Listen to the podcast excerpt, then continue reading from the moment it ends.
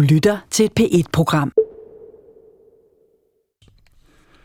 Homoseksuelle på Færøerne får ikke flere rettigheder af den nye regering. De tre partier, som danner den, præsenterede i går deres regeringsgrundlag, og her var der ingen hjælp til homoseksuelle, skriver Jyllandsposten. Det var ellers ventet efter, at debatten om homoseksuelle har været et af valgets helt store emner, samtidig med, at en lesbisk kvinde også er blevet valgt ind i lavtinget med mange personlige stemmer. Socialdemokraterne på Færøerne, som blev det største parti ved valget, er dog præget af intern uro i netop spørgsmålet om homoseksuelles rettigheder. Det er også Socialminister Karen Ellemann, at en ny optælling af hjemløse viser, at der igen er kommet flere. Det viser en rapport fra SFI, det Nationale Center for Velfærd. Men vejen til at få de hjemløse væk fra stationer, fortov og parker er ellers nærliggende, for tidligere er en hjemløse strategi blevet gennemført, som blandt andet satsede på at få de hjemløse installeret i en bolig, før for eksempel et misbrug blev behandlet. Og erfaringerne fra tidligere er gode, siger Karen Ellemann. Og et andet vigtigt budskab, det er, hvordan får vi så forebygget, at der kommer flere? Fordi metoden virker, men problemet er, at der kommer flere hjemløse. Det er specielt de unge hjemløse, der kommer flere af, og lige nu er næsten 800 mellem 25 og 29 år, som ikke har fået tag over hovedet.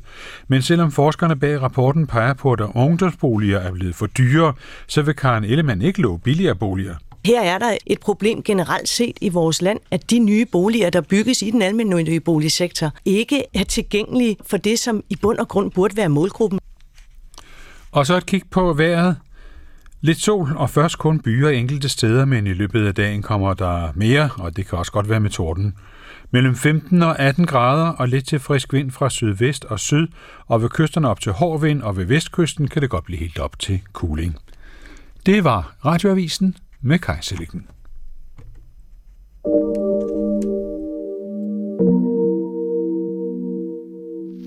Vi vil have en radio med frisk luft og godt humør Meld dem ved Svendborg politi, der vil ikke ske noget.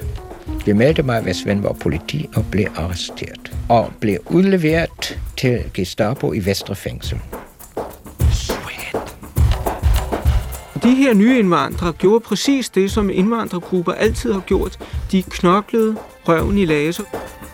Kort og godt, hvis jeg skal sige det, hvad det kostede mig, så kostede det mig min frihed. Hvad fanden er det her for noget? Hvad er det her for et racistisk lorteland?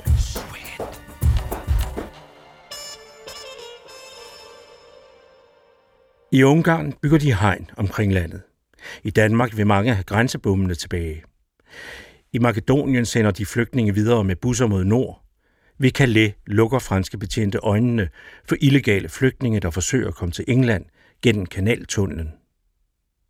Der er ikke længere tale om flygtninge, der kan sendes hjem igen inden for en overskuelig fremtid. Derfor er der tale om en folkevandring mod Europa, er der flere, der siger. Folkevandring – et ord af tysk oprindelse. Følgervandring beskriver tiden mellem senantikken og tidlig middelalder, hvor romeriet gik i opløsning og barbariske stammer vandrede ind over de romerske grænser og blandt andet bosatte sig i det område, vi i dag kalder Europa. Hunder, vestgoter, kimbrer, teutoner, langobarder, vandaler, markomander og burgunder, alle satte de sig i bevægelse og møblerede om på demografien. En gang var det skibsladninger af danske, svenske, tyske og italienske bønder, der satsede alt på en tilværelse i det forjættede Amerika. Forfulgte russiske jøder, der er blodige pogromer, så sig nødsaget til at rykke op og mod vest og slog sig ned i ghettoer i blandt andet København. I dag er det syrere og nigerianere, kongolesere, eritreanere, etioper og libyere, afghanere og pakistanere, iranere og irakere – for nu bare at nævne mennesker fra nogle få steder, hvor man i dag er på vandring, på flugt fra krig, forfølgelser, tortur, lemlæstelser, tøndebomber eller fattigdom, mismod og håbløshed. Salam alaikum. You speak English? Okay. No, no picture. This is a tape recorder. I'm a journalist from, okay. from Dan- which country? Denmark. Denmark. Yeah. Yeah. No problem.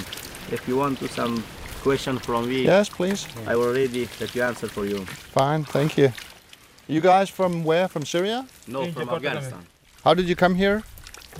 Um, in here, from Afghanistan, about three months. How? By bus, plane? Mm, by walking. Uh, first, of, uh, first of all, we go to Pakistan, Mhm. then to Iran, Yes. then to Turkey, then to Bulgaria, then to Serbia, and right now we are in this for- forest. So why did you leave Afghanistan? Afghanistan is so much problem. Afghanistan har så mange problemer. Der har været krig i tre årtier. Du har sikkert hørt om det. Taliban, islamisk stat, der er dårlig regering. Folk dør overalt hele tiden. and right now also war. We are young generation, but our country do not request me. Se hvem vi er her. Vi er den unge generation. Mit land kan ikke bruge mig. Hvis vi bliver i Afghanistan, bliver vi onde. Der er ikke noget valg, hvis man ikke vil være ond. Vi unge, os der har uddannelse. Vi ved godt, at der aldrig bliver fred. Der er ikke nogen fremtid. Det er derfor, vi rejser. Det er for at få et sikkert liv. It's only men here, no women. Yeah. No Afghan women, only no, men. Yeah, yeah. We have woman, we have child. Here? Yeah, here. Yeah. um, Yesterday I saw one man. Har også kvinder og børn. Jeg mødte en læge hjemmefra i går med kone og to børn. De var også gået hele vejen. Han var blevet truet derhjemme og dolket mange gange. Og så blev de nødt til at tage afsted. We, I know that when we come in here or other country like uh, Bulgaria, like uh, Turkey, like Iran, uh, we are uh, illegal man. They don't like that a person come their country without passport, without documents. Et møde med nogle af vores tids flygtninge, som nyhedernes Thomas Ubesen oplevede det i juni måned i den serbiske by Subotica, få hundrede meter fra grænsen til Ungarn. Jo, altid har mennesker været på flugt, og altid har de velbjerget forsøgt at skærme sig imod dem. Hvilket formål tjener det at stille spørgsmål? Unge mænd lever jo for på en eller anden måde i dette stjernetegn, i denne månefase, i en eller anden Guds navn og dø. Unge mænd, stil ingen spørgsmål. Gamle mænd og koner, I blev ikke i jeres tid ofre for granater og sult. I blev ældre, men nu er det tid at dø for fjendens missiler, list, gas. Nu er de vildfarende der og har fået øje på jer. Dø, vær så god, dø. Bliv martyrer, vær så god. I Kodam Shah, i Abadan, i Masjid Suleiman. For hver tusind døde en begravelse, sorte og grønne faner, gråd og hamskrig. For hvert råb om hævn fødes en martyr, knuses et barn under sammenstyrtende mure. Stil ikke så mange spørgsmål, børn. I, de fødte martyrer, dø eller flygt.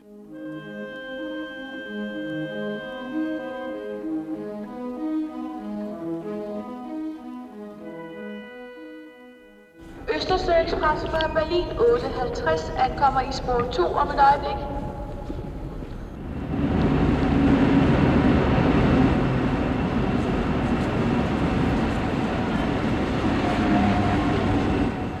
Den her iranerne er med, og de flygter. Og de kommer dernede. Hvor mange regner I med, der kommer i dag? Hvor mange plejer der at komme om søndagen? Det er ligesom om, det er ved at tage til nu, ikke?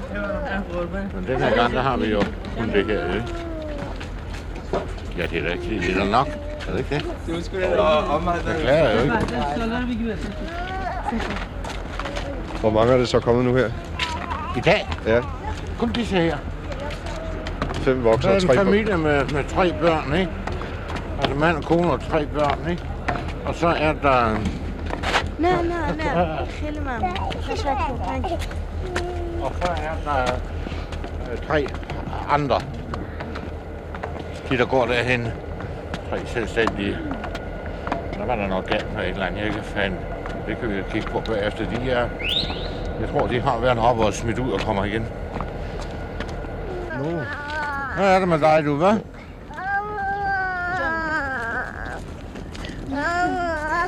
Canım canım.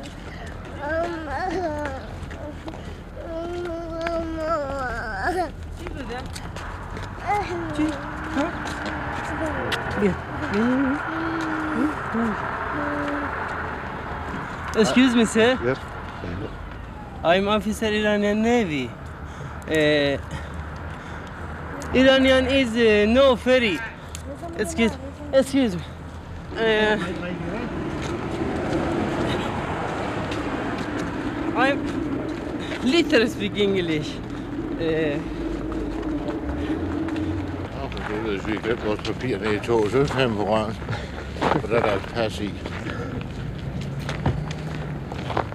Og. Okay, okay. Ja, det der, det er familien. Det ja. Der. Fredrik, du kan være med her. این خیال Sådan. تو اصلا خانواده چه دار کنست De der tre andre, der, det er nogle fiduser.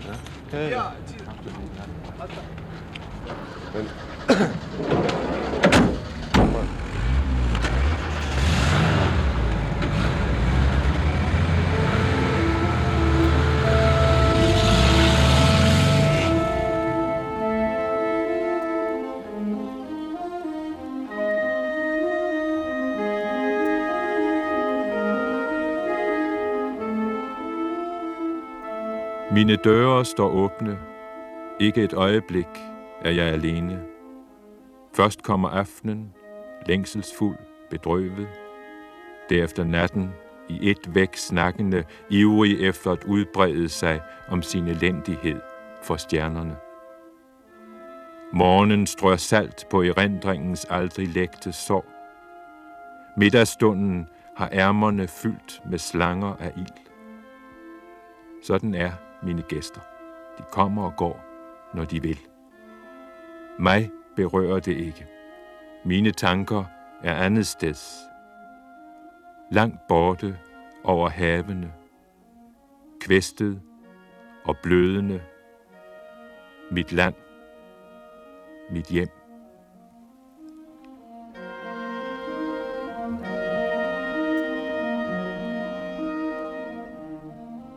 Indslaget her var fra Københavns Hovedbanegård.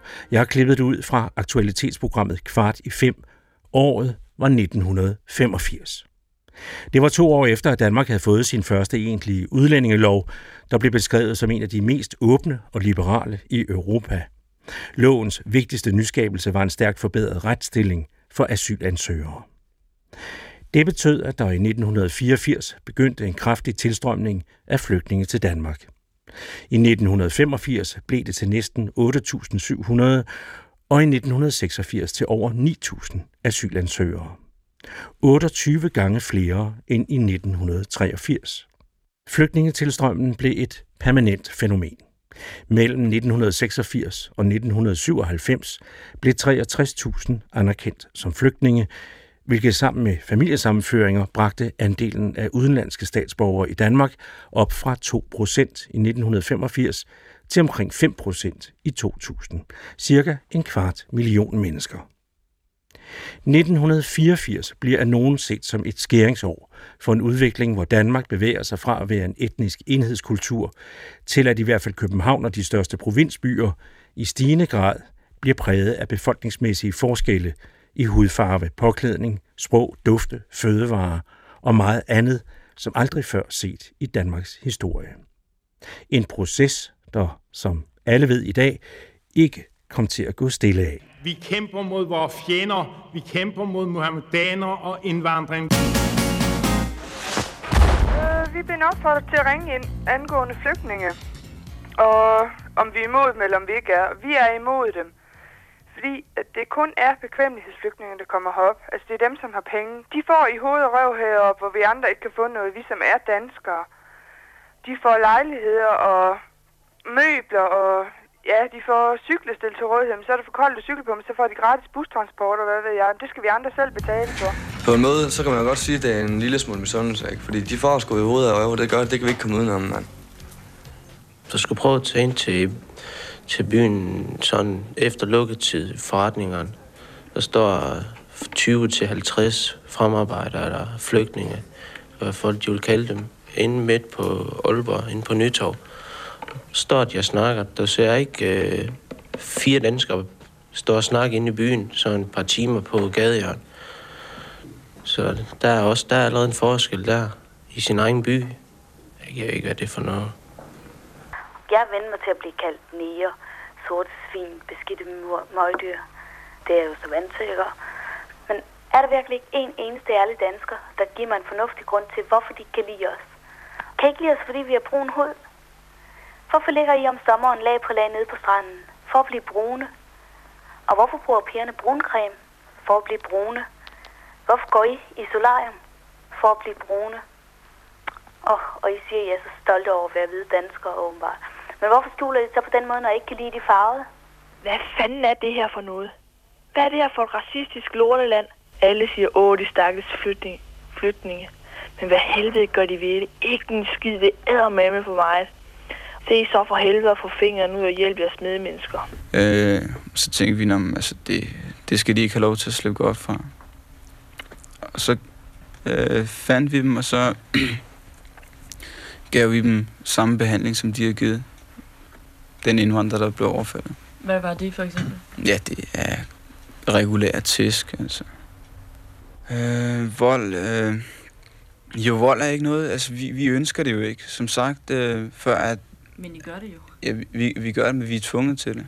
Vi kæmper mod vores fjender. Vi kæmper mod muhammedaner og indvandring.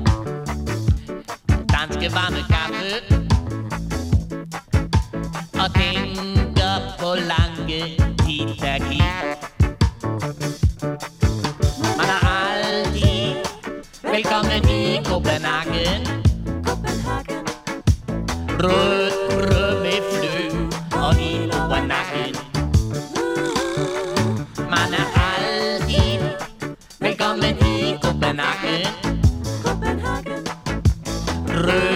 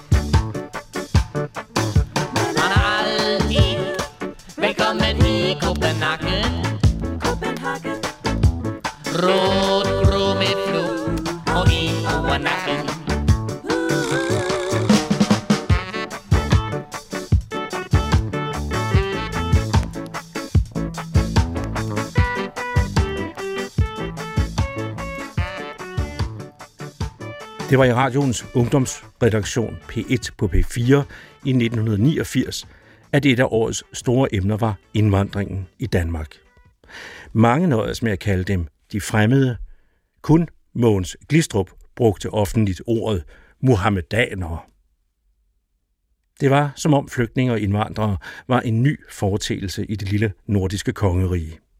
Sandsynligvis fordi velfærdssamfundets lighedsidé byggede på solidariteten mellem mennesker i et lille homogent samfund, hvor få havde for meget og færre for lidt. Og nu skulle man til at dele det med de fremmede, blandt andet muhammedanerne. I realiteten har Danmark i århundreder været et indvandrerland. Men det var stort set på egen risiko, man kom hertil. Før 1920 skulle udlændinge være i Danmark i 15 år, før de kunne få dansk statsborgerskab. I de 15 år måtte man ikke komme i konflikt med loven, man måtte ikke modtage økonomisk hjælp fra det offentlige, og man havde stort set ingen borgerlige rettigheder. Det talte radiomanden Vagn Sten med historiker Bent Blytnikov om i en samtale fra 1986 om den store jødiske indvandring til Danmark i begyndelsen af 1900-tallet. Problemet for dem var, at der var en jødisk menighed her i København, som var meget veletableret. Det var tyske jøder, som var kommet op gennem 1700-tallet og havde etableret sig som velhavende, mere eller mindre assimilerede jøder i det danske samfund, som mere var mosaiske trosbekendere, som de kaldte sig selv end egentlig jøder. Og det vil sige, de først og fremmest så sig selv som danskere. Og øh, de sad i en meget sikker og høj position i det danske samfund. Og pludselig så de hen over landegrænserne komme væltende øh, polske, russiske, fattige, snavsede jøder. Og det var noget af en vederstyggelighed for dem, fordi de havde ikke særlig meget til fælles med de mennesker kulturelt. Og de var bange for, at deres position i det danske samfund simpelthen skulle blive undermineret. De var også socialister, og det var de danske etablerede jøder her i landet selvfølgelig ikke. De var tværtimod højkonservatismens borg. Øh, så det, de prøvede på i de første år, da immigranterne kom fra det russiske rige i 1905, det var simpelthen at betale en billet til den anden side af sundet, nemlig Amerika. Man skibede dem afsted til New York, hvor så mange andre tusindvis af jøder var rejst hen. Og du har regnskaberne for, for deres øh, ja, hjælpeudgifter. For jeg gjorde simpelthen det, at jeg gik i den jødiske menighedsarkiv. Ja. Øh, den jødiske menighed gav mig lov til at se i arkivalierne. Og der kan man se sort på hvidt, at øh, den jødiske menighed prøvede at betale sig væk fra problemet og købte billetter til de her mennesker. Enten til USA eller til London, hvis ja, man kunne ja. nøjes med det.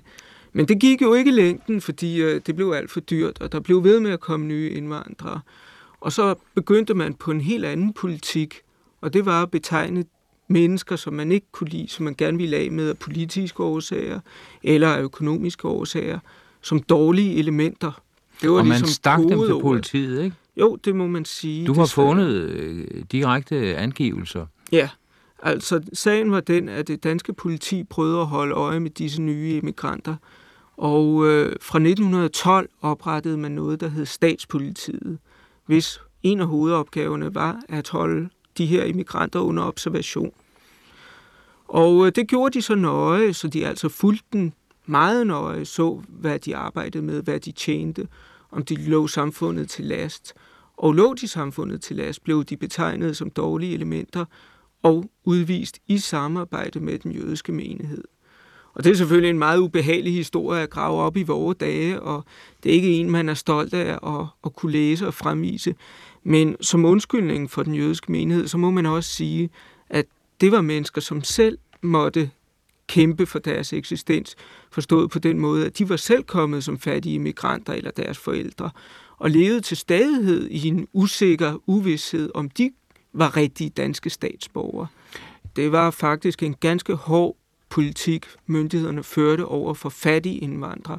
Ja. Op gennem hele 1700-tallet for eksempel tillod man for eksempel jødiske immigranter at komme til landet, men kun dem, der var forholdsvis velhavende.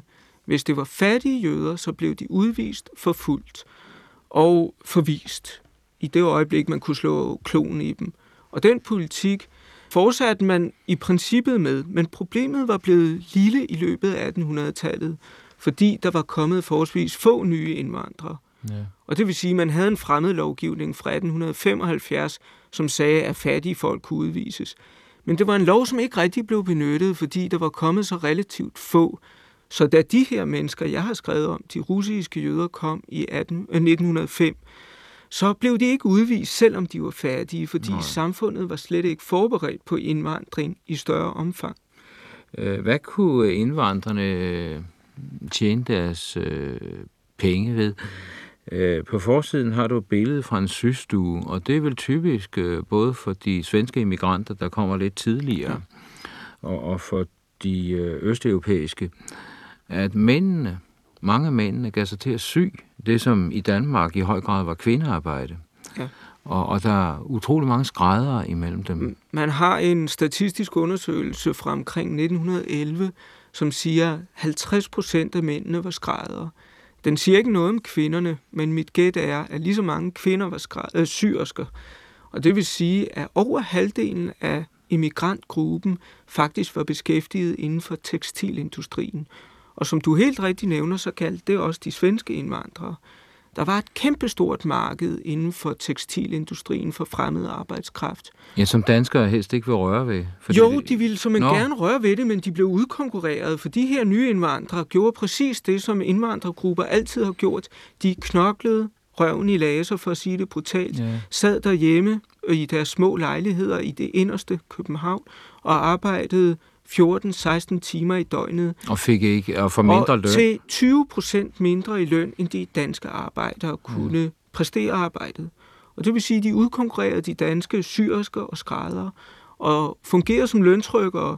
Og det afstedkom selvfølgelig en masse ballade og gjorde blandt andet, at Socialdemokratiet så med meget ublide øjne på deres aktiviteter. Det vil sige, at der var også konflikter med fagbevægelsen? Ja. Der var en meget stor konflikt med den danske skrædderfagforening, som faktisk forsøgte at bremse indvandringen.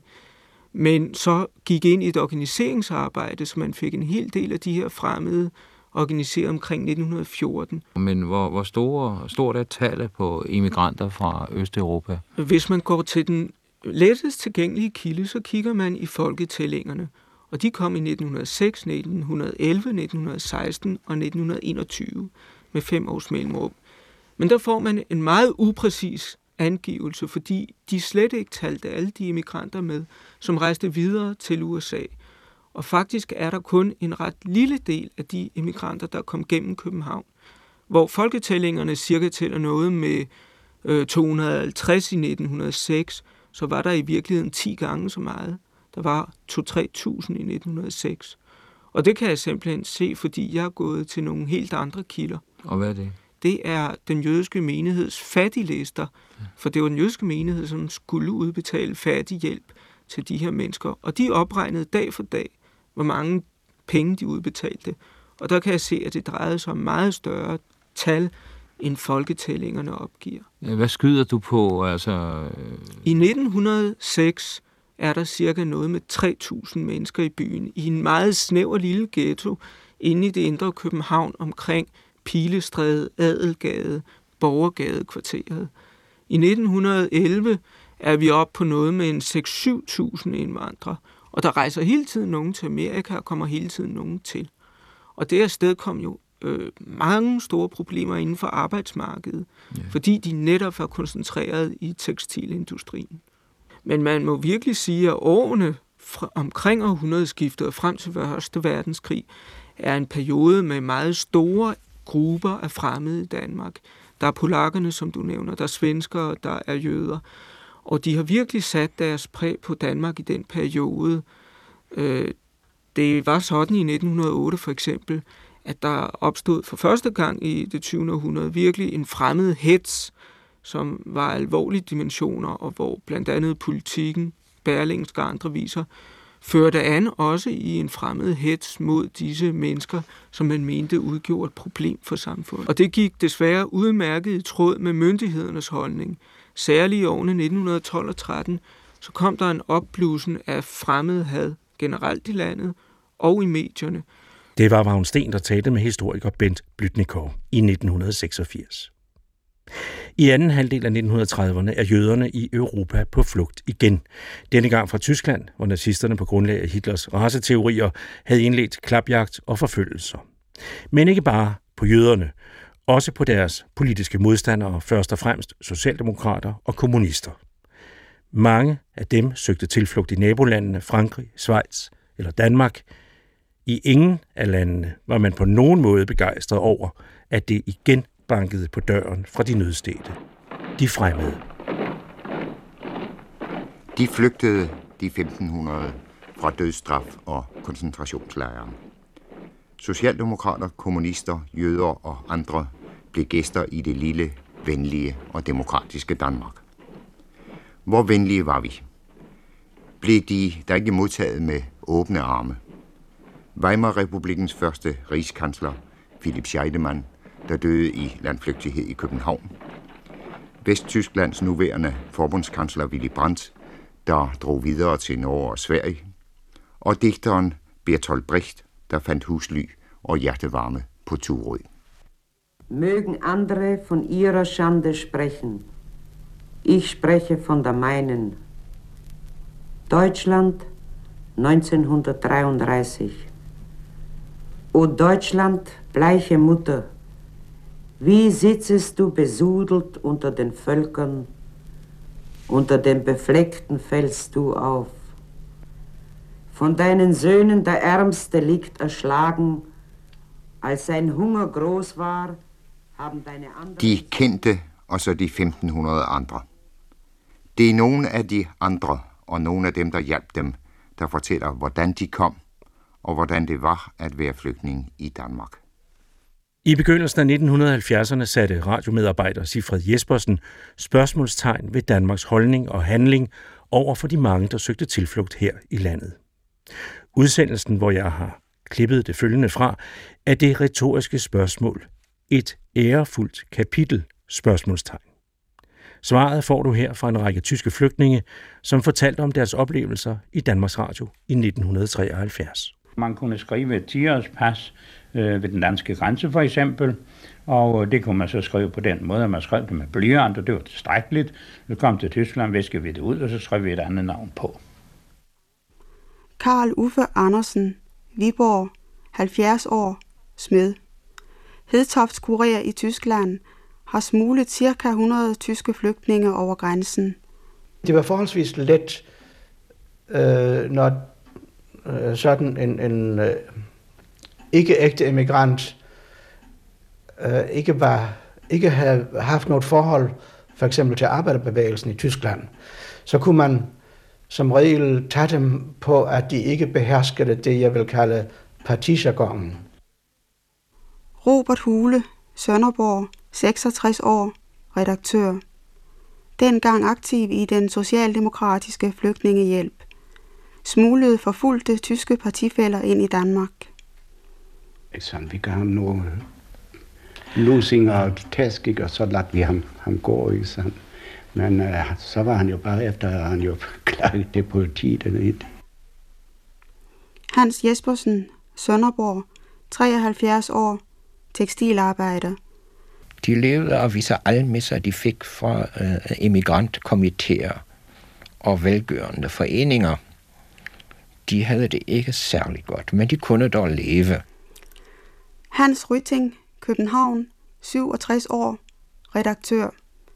Hitlermodstander i den tyske vandrefuglebevægelse, flugt til Danmark, arresteret 1942, tre år i tysk tugthus, nu dansk statsborger.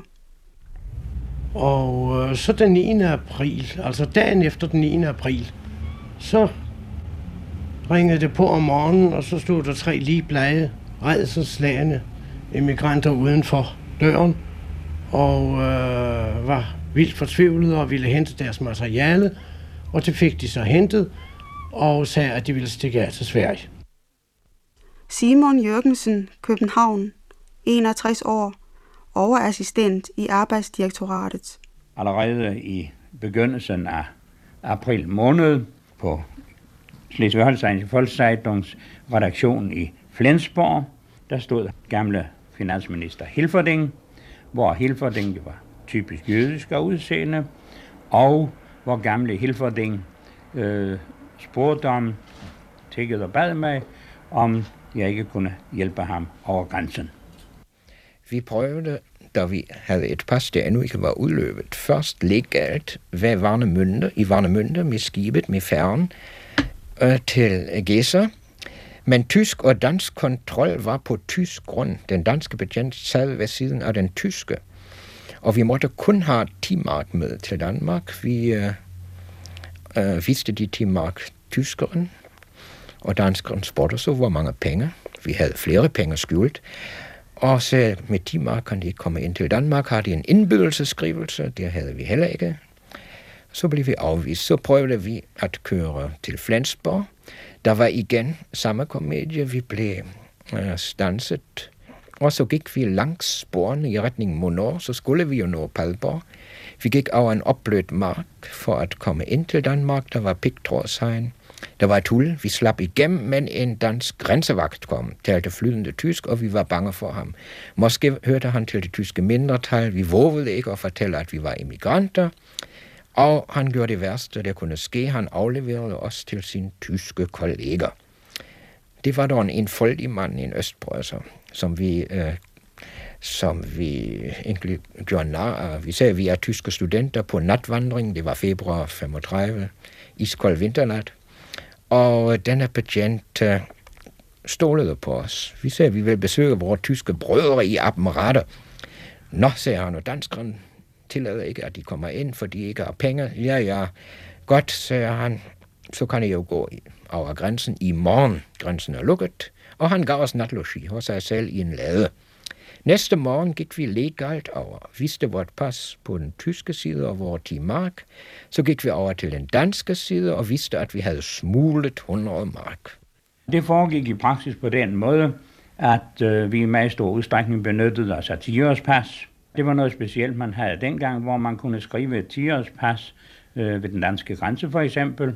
Og det kunne man så skrive på den måde, at man skrev det med blyant, og det var tilstrækkeligt. Nu kom til Tyskland, viskede vi det ud, og så skrev vi et andet navn på. Den fremmede fik altså 10-årspasset, og så viste man ved tilbagerejsen sit eget pas.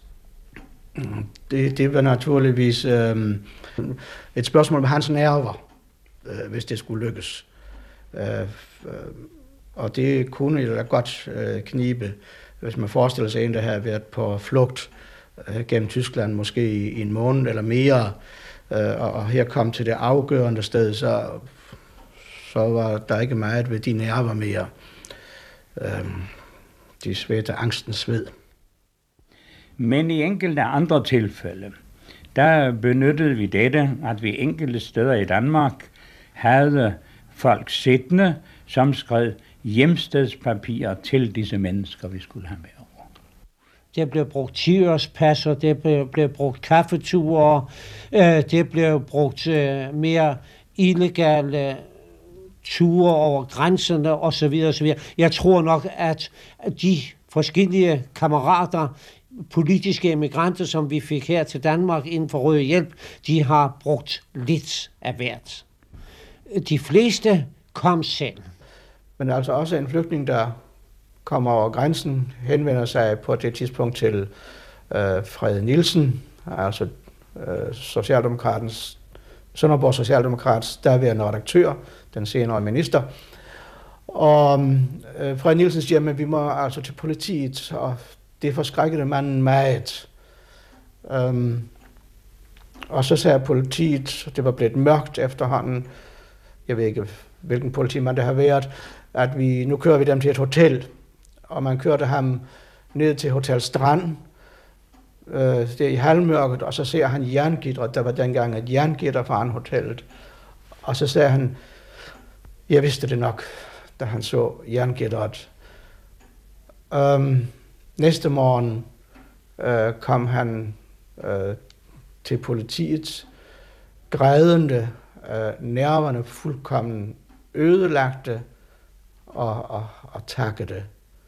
Øh, han havde også været, han havde været på flugt i flere måneder, inden det lykkedes ham at komme over grænsen. Hvis vi tænker på selve modtagelsen officielt, altså fra politiets side, øh, så blev de øh, modtaget som asylberettigede, øh, hvis man ikke øh, på forhånd Øh, hvis at jeg for eksempel ikke bragte dem over, men de kom af sig selv og blev optaget af politiet, altså faktisk taget arresteret af politiet, så blev de sat i en dansk arrest øh, ved nogle grænsestationer dernede, og der var det således, at jeg fik hånden, efterhånden fik adgang til at øh, besøge disse flygtninge i arresterne, for at forvisse os om, at øh, øh det også nu var virkelig flygtninge. I visse tilfælde fik de så lov til at sætte der et stykke tid til, at vi havde fået oplysninger om dem sydfra. Der var jo blandt dem nogen, som var udsendte spioner, og mm, det galt jo om at sortere fra, hvis man kunne. Men bare sådan en lille ting som, at der kom et menneske og udgav sig for at være medlem af Socialdemokratiet og tiltalte en med de i stedet for du, øh, det ville allerede være nok, det var allerede nok til, at man øh, øh, blev forsigtig. Hvis vi følte os øh, sikre, ja, så bliver de øh, uden noget videre hjulpet til København, hvor man så træffede den endelige afgørelse. Mm. Og i tvivlstilfælde blev de øh, henvist til at søge til København ved egen hjælp. Øh, en af de politimester ved grænsen, som jeg også var i kontakt med, det var gamle politimester Majbo i Sønderborg, en herlig interessant fyr, havde tidligere været skuespiller ved Folketeater i København. Øh, og han øh, øh kaldte mig op til sig en dag, Han var jo den politimester, der ovenikøbet fik en næse af Justitsministeriet, fordi at han havde udstedt særlige pas, der galt i Sønderbergs politikreds. Han har sit særlige syn på, hvordan man behandlede dette flygtningespørgsmål. Og øh, han kaldte sig op til mig en dag og fortalte mig forskellige ting om, øh, hvor stor far jeg i virkeligheden var i selv. I det, at øh, havde det været her, så havde jeg for lang tid siden været øh, arresteret øh, den måde, som jeg virkede på i Tyskland.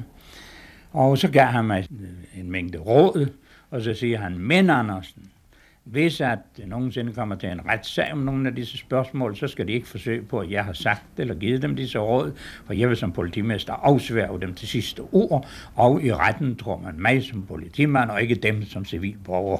Vi stolte på politiet her. Her tror jeg, vi kunne gøre det med, med rette. Andre steder kunne man ikke altid øh, stole på, på politiet. Det er jo klart, at man kunne ikke forlange, at disse fattige, mange gange arbejdsløse mennesker, at de skulle tage en eller to kammerater i deres hjem, og samtidig sørge for, at de fik fuld forplejning, de fik vask og renlighed osv. osv. Derfor måtte vi jo ordne på den måde, at vores tyske kammerater, de sov mange gange et sted, spiste et andet, tredje eller fjerde sted.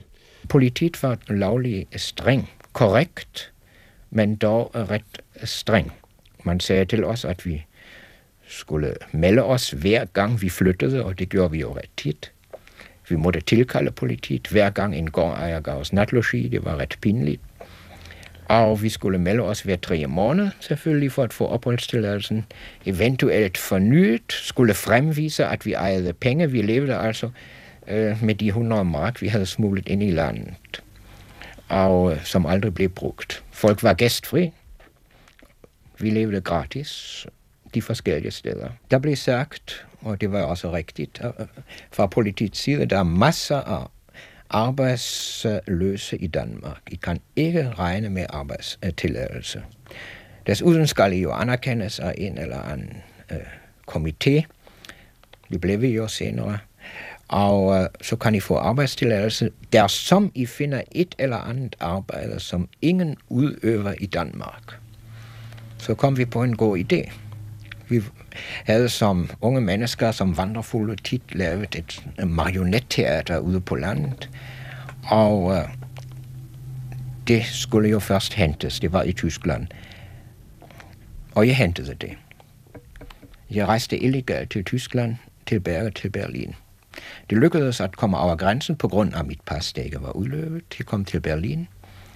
Mine forældre fortalte mig, at jeg var efterlyst af Gestapo, endda sigtet for højforræderi.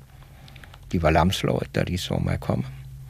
Og jeg vendte tilbage til Danmark med rygsækken fyldt med disse dukker, og det lykkedes øh, fra Stettin at komme med et almindeligt skib, passagerskib, tilbage til Danmark.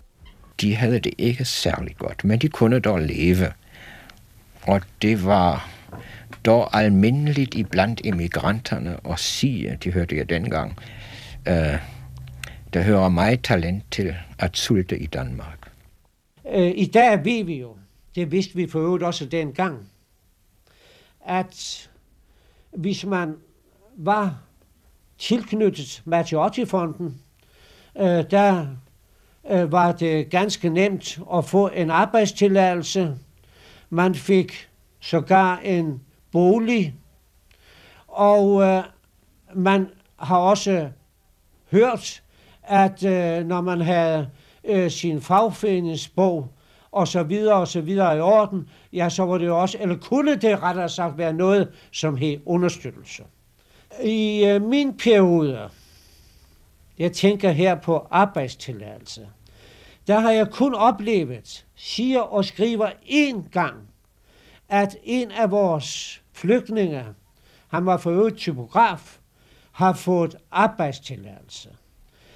Jeg har derimod oplevet, at for eksempel nogle af vores, øh, øh, vores flygtninge, som af illegal vej har skaffet sig et eller andet lille job, det være sig som cyklesmed, eller som stuepige, eller kokkepige, eller hvad ved jeg, at disse mennesker er blevet kaldt ned på politikåren til fremmedpolitiet og har fået at vide, at så frem det aldeles ikke omgående ophørte, øh, der vidste de godt, hvad de så udsatte sig for, så gik rejsen sydpå over grænsen. Men det finns ju också många socialdemokratiska migranter så, som har haft samme svårigheter med myndigheterna i Danmark.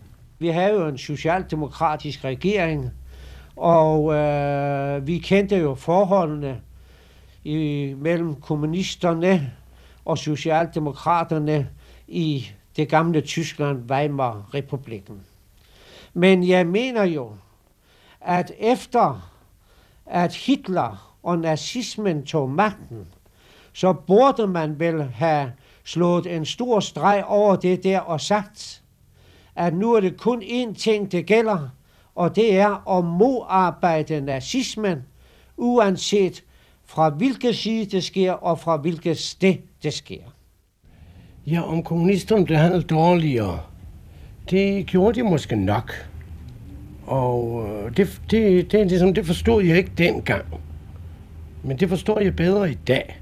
Fordi øh, når vi har set kommunisternes praksis dengang og nu, så er det ligesom, at jeg bedre kan forstå, at de danske myndigheder var mere bange for dem, end de var for Socialdemokraterne. Jeg tror, det var dem, der simpelthen var flygtet af skræk og redsel for, for øh, repressalier fra nazisternes side, og så tror jeg, at der var kommunistiske såkaldte flygtninge, der simpelthen var kommet herop for at føre deres arbejde videre, for at undergrave den danske arbejderbevægelse. Det er vel også rigtigt, at regeringen, som jo måske stod i en ret prekær situation over for Nazi-Tyskland, som huserede syd for grænsen, at de havde et og andet at være nervøse for. Det tror jeg ikke på, at, at det var øh, bestemt for et, et vis angst, sondern det kanskje var andre motiver. Und finsteren Kerker, das alles sind rein vergebliche Werke, denn meine Gedanken zerreißen die Schranken und Mauern entzwei, die Gedanken sind frei. Så den 9. april, altså dagen efter den 9. april, så ringede det på om morgenen, og så stod der tre lige blege, redselslagende immigranter uden for døren, og øh, var vildt fortvivlede og ville hente deres materiale, og det fik de så hentet, og sagde, at de ville stikke af til Sverige. Jeg hørte de tyske flygtninge, eller den tyske flygtning, som har haft mulighed at komme under svårigheder fra Danmark efter besættelsen til Sverige. Jeg kom den 2. maj 1940 til Sverige. Det var en øh, ækel affære. Det var 1942 efter besættelsen. En dag, da jeg kom hjem til øh, mit hus, lå der en sædel, ville tale med dem over betjent Fisker, Svendborg. Mærkeligt nok skrevet med blyant. Jeg gemte mig hos øh, Torvald Hansen, en gammel ven, på friskolen i Nørre Søby, og han kom på en meget ulyksalig idé. Han sagde, det kan være en langvarig sag her med Hitler. Måske vinder han endda krigen, vi ved ikke. Hvad vil du bare gøre? Ved du hvad? Jeg har en god ven, direktør Bornemann, sagde han fra gigtbekæmpelsen. Han er gode venner med Tune Jacobsen. Jeg har sendt ham til uh, Tune Jacobsen. Og Bornemann kom til Berger med en, som han mente, glædelig besked. Tune Jacobsen sagde, de bør ikke gemme dem for det danske politi. De har tyskerne måske i nakken på dem, men så får de også danskerne imod dem. Altså, meld dem ved Svendborg politi. Der vil ikke ske noget. Jeg meldte mig ved Svendborg politi og blev arresteret. Og blev udleveret øh, til Gestapo i Vesterfængsel. Gestapo kom i Vesterfængsel og øh, øh, hentede mig, og så blev jeg sendt til Prins Albrechtstrasse, til Gestapos hovedkvarter og kom derfra til fængslet Plötzensee i Berlin. Og der var jeg til en 45. Jeg erindrer jo tydeligt nu, dagen, eller var det dagen derefter, at vi var blevet besat, hvor jeg og nogle tyske kammerater fulgtes af ned på politigården, og vi var enige om, at så frem jeg ikke viste mig igen oppe ved posthuset i løbet af en times tid, så skulle det slås alarm, for så var det sket noget med mig. Det skete imidlertid ikke på daværende tidspunkt. Men det skete noget andet. Jeg havde en samtale med de ledende, og her må jeg huske, at der i hvert fald et navn, som hed Otmar, øh, politifolk på daværende tidspunkt, som klart og højt og tydeligt sagde, det sker ikke noget, og vi kan betro dig med, eller dem med, at så fremt det skal være tilfældet, så fremt at øh, besættelsesmagten skulle komme med krav i så henseende, så skal I blive aviseret i god tid. Og hvad skete så? Det skete det, at pludselig en nat og en morgenstund, så kørte man nu, trods afgivende løfter, og hentede vores tyske kammerater, som blev ansat eller anbragt på Vestre Fængsel og senere i Horserødlejren. Jeg blev arresteret øh, den 12. april 1940, øhm, og jeg har ikke vidst, øhm, hvordan det kom til arrestationen før øh, nu. Nu er jeg blevet bekendt med, at, at det faktisk var en, en, øh, en ledende mand inden for politiets efterretningsvæsen, øh, der var årsag til, at jeg blev arresteret. Han havde allerede i, i flere år før krigen været tillidsmand for Gestapo og sad altså i ledelsen af politiets efterretningsvæsen. Så alt, hvad der kom ind af, af rapporter, de var altså nok så uskyldige, de gik videre til øh, det, der hedder Reichssicherheitshauptamt i Berlin.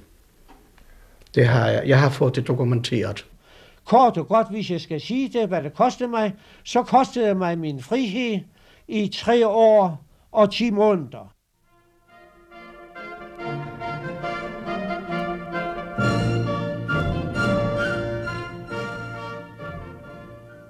Ich möchte, wenn Sie gestatten, in deutscher Sprache hier die Gelegenheit benutzen, allen denjenigen in Dänemark zu danken, von dänischer und deutscher Seite, die behilflich waren, dieses große Werk der dänischen Institution des Kopenhagener Immigrantenheims damals zu errichten in einer schweren Zeit.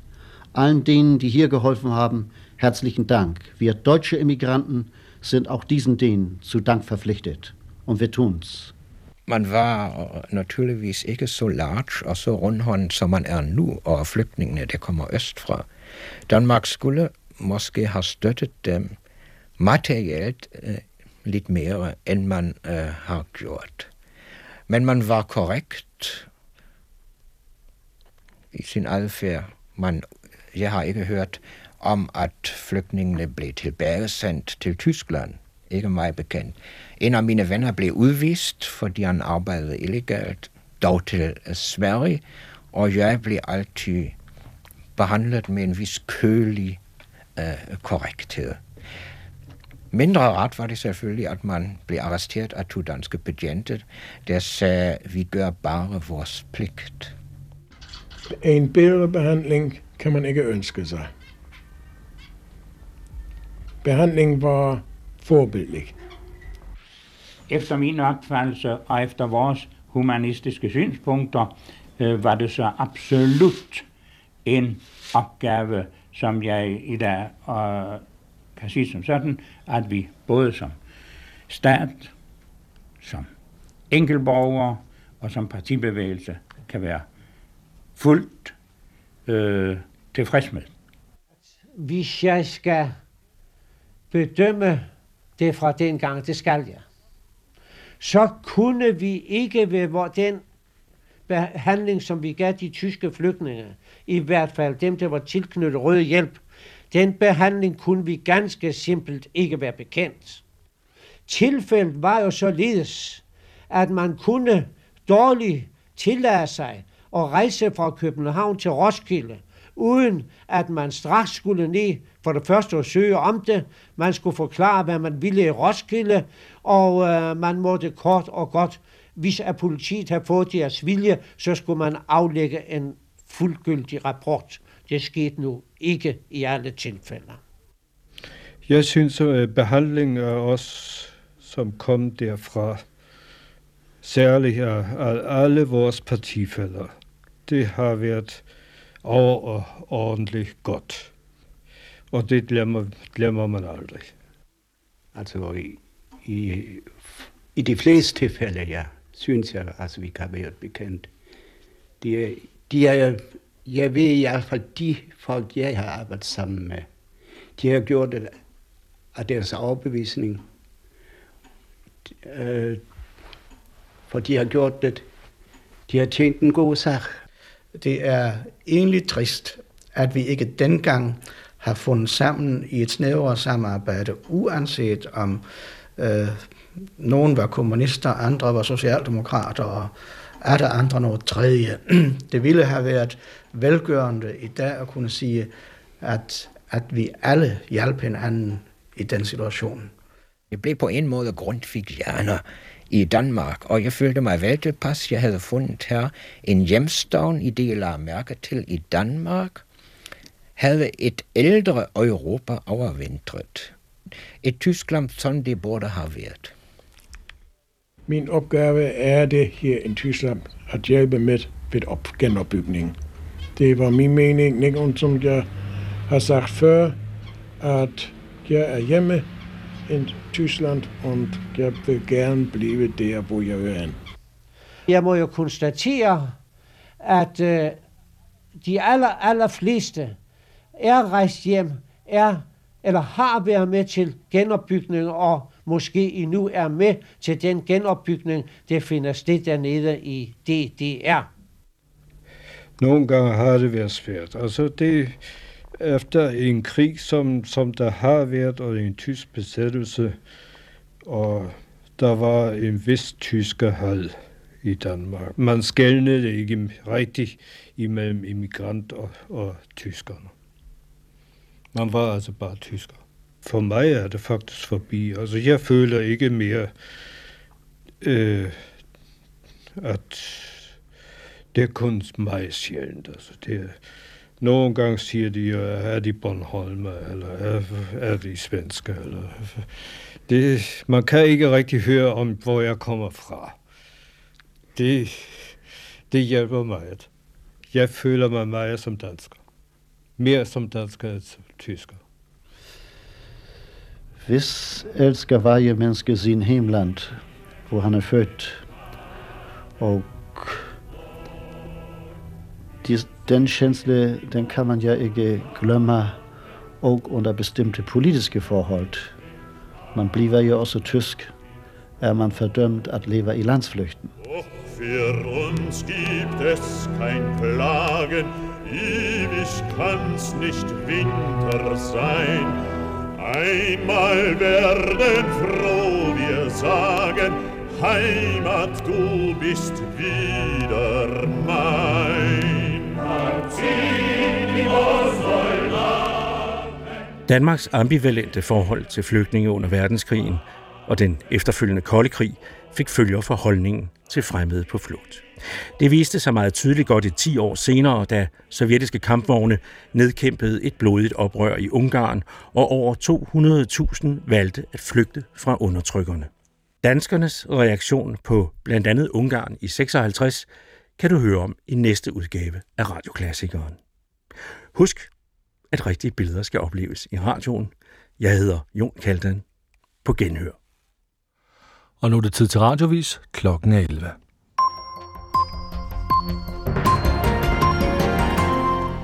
Man skal have arbejdet i et andet EU-land i mindst et år for at få sociale ydelser i mere end et halvt år. Det fastslår EU-domstolen i en sag om en svensk familie, der efter at være flyttet til Tyskland og have haft en række småjobs, søgte om arbejdsløshedsunderstøttelse. Det fik moren og den ældste datter i et halvt år, hvorefter tyskerne smækkede pengekassen i, og det var ifølge EU-domstolen en rigtig beslutning. Og den række af EU-lande, der nægter at tage del i en kvotefordeling af flygtninge, som de europæiske lande i øjeblikket arbejder på, skal straffes økonomisk, mener den tyske indrigsminister Thomas de Maizière. Han støtter en tanke, som EU-kommissionsformand Jean-Claude Juncker tidligere har luftet, nemlig ideen om at skære i EU-midler til de pågældende lande. Forhandlingerne er sådan, at der ikke er nogen konsekvenser for lande, som nægter. Vi er nødt til at tale om, hvordan vi kan lægge pres på. Det er ofte, ofte netop de lande, som modtager mange midler fra EU's strukturfonde, siger indrigsministeren. Det kom mandag frem, at Tyskland venter at modtage en million flygtninge i år. Udenrigsminister Christian Jensen er i dag draget til Ukraine, hvor han skal mødes med premierministeren Arsene Yatsenyuk og udenrigsministeren. Med sig har han 60 millioner kroner, og de skal bruges på at udvikle retssystemet. Helt specielt tre ting, siger Christian Jensen. De kan bruges til at opbygge en ombudsmandsinstitution, fordi de har for alvor brug for, at der er nogen, der bekæmper korruption, der har været alt, alt for udbredt herover øh, og fortsat er det. Det skal vi bruge til at reformere anklagemyndigheden, som indtil videre har været sådan en slags stat i stat, der nærmest selv har kunnet fastsætte sine egne, ikke bare anklager, men også øh, domme. Og så skal de gå til at understøtte NGO-miljøet, fordi til et stærkt retssamfund, der hører et stærkt civilsamfund, der kan holde magthaverne øh, til ilden. Altså. Du kan finde alle P1-programmer på dr.dk-p1. Det giver mening.